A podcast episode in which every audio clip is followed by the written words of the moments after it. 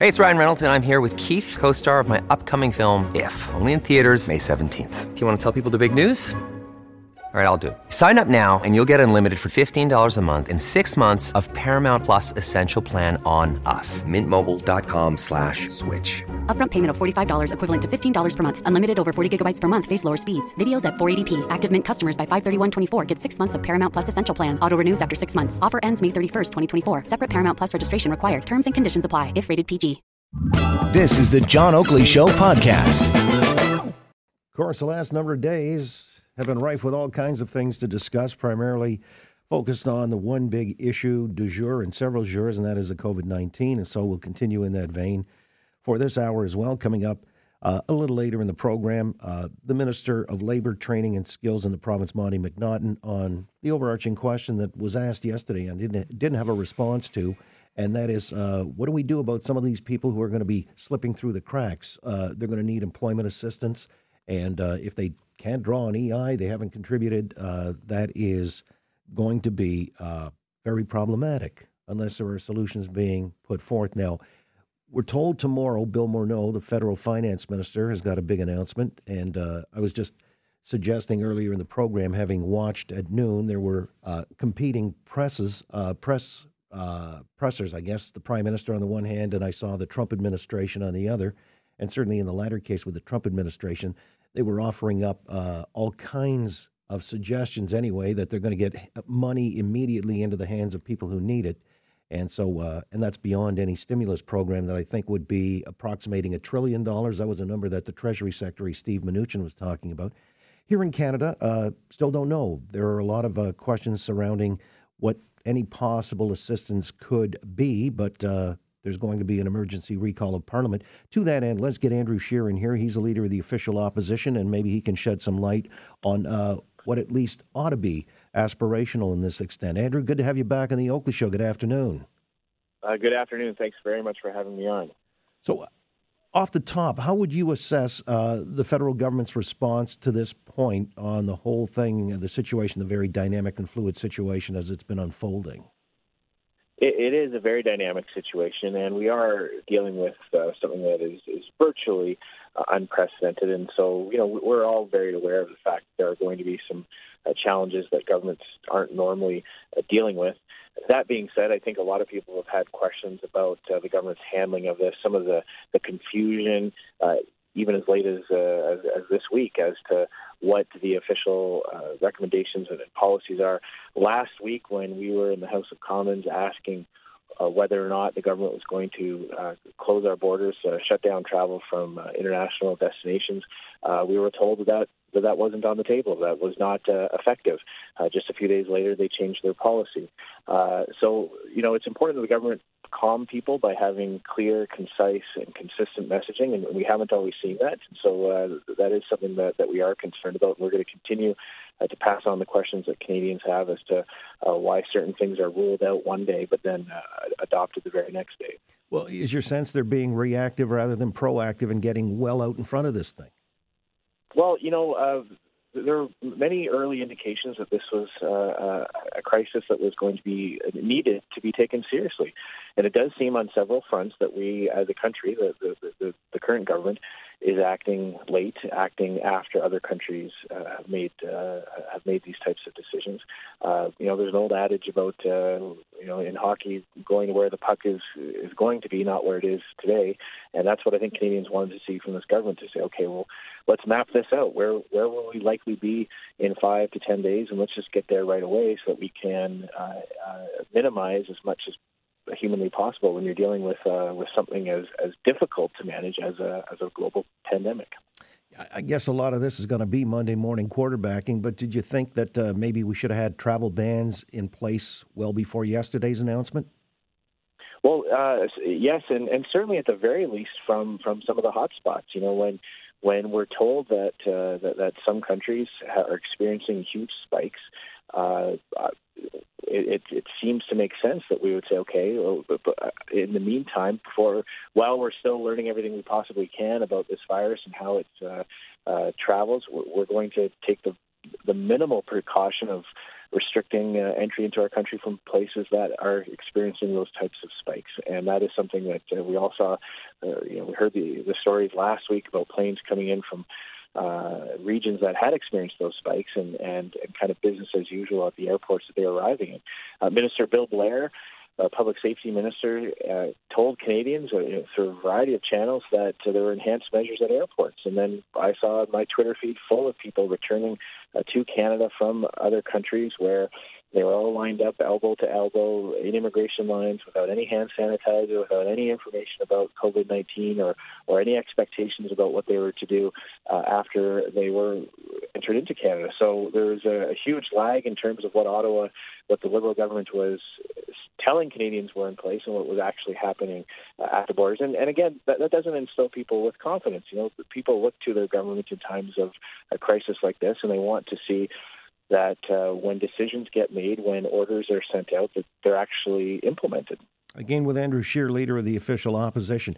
And so there's this emergency recall of Parliament tomorrow. Bill Morneau is supposed to come out with a big announcement. That was also uh, being, I guess, previewed earlier today with a press conference at uh, lunch with a lot of the ministers. Uh, what are you hoping for is in that package, especially when it comes to uh, employment assistance?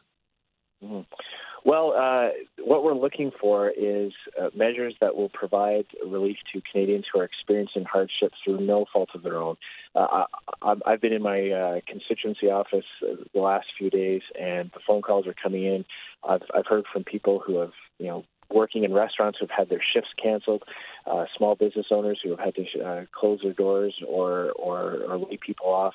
Uh, so what we're going to be looking for is, uh, is a responsive measures that that address the the people who who are either falling through the cracks or there is not yet a, a government program that, that would capture that. So, uh, again, you know, we're talking about people. This isn't a business that made a bad decision. This isn't a, a, a corporation who, who invested in the wrong company or, or, or something. These are people who who, through no fault of their own, are now bearing the brunt of this. And, and there's a lot of anxiety out there. You know, the mortgage payments are going to be due at the end of the month, rent payments for businesses, uh, uh, people who need to put food on the table for their families who are in precarious work or uh, shift work. Uh, we're we're hearing from from those types of people, and we want to make sure that the government's response uh, addresses that.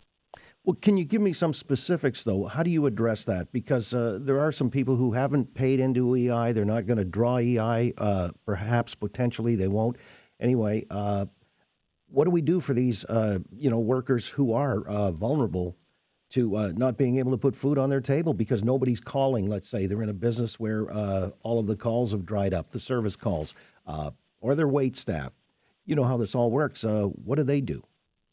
Oh, for sure. You know, I, I I was a waiter when I was paying my way through university, and uh, if you get a few shifts canceled, that you, there's no real mechanism to get that back. There's no, you know, there's no uh, uh, there's no trigger to, to to to get that support. You as a shift worker, you kind of build that into your your your regular flow. You you know you're going to pick up some shifts, you're going to lose some shifts. Uh, in something like this, though, when it's it's it's a catastrophic drop in, in, in income for so many people, we're going to be uh, calling on the government to, to, to fill in those gaps. So uh, some of the discussions that have already. But how specifically? I mean, can you give me a for instance? How would you do that? I mean, give them EI whereas they hadn't paid into it. Uh, do you cut them a check? Uh, you give them tax relief? Uh, how does that work? Well, I, I think I think when we're talking about tax relief, I, I think that is important. I think you know one of the, the easiest things the government can do is to not uh, can, you know take as much money out of the economy as they normally do in a time like this. In terms of uh, pro- filling in for some of the programs, uh, some of the, the the ideas that have been floated that we're looking at, we're studying as a caucus, are using things like GST rebates. Uh, that, that is something that, that I have seen floated as an idea. I think that's worth pursuing. Uh, whether or not it, it, it, captures everybody, we'll have to kind of dig down and see is that is that the best uh, most adequate response. I mean, we're, we're, we we all have to understand that, that we're going to be dealing with hundreds of thousands of Canadians who, again, through no fault of their own, just suddenly won't be able to make mortgage payments, rent payments, uh, utility payments, and we have to understand that to get us through what could be you know, uh, a medium or long term lasting effect of this, that we have to get creative here. Yeah, again, though, uh, you know, I don't know what the specifics are to meet the needs of, say, uh, the guy who's in a bar band or he's a solo act, and now the bars are closed by uh, fiat or decree of the government and the health people. uh, he can't work, uh, so he can't eat. He can't, you know, he's not being paid.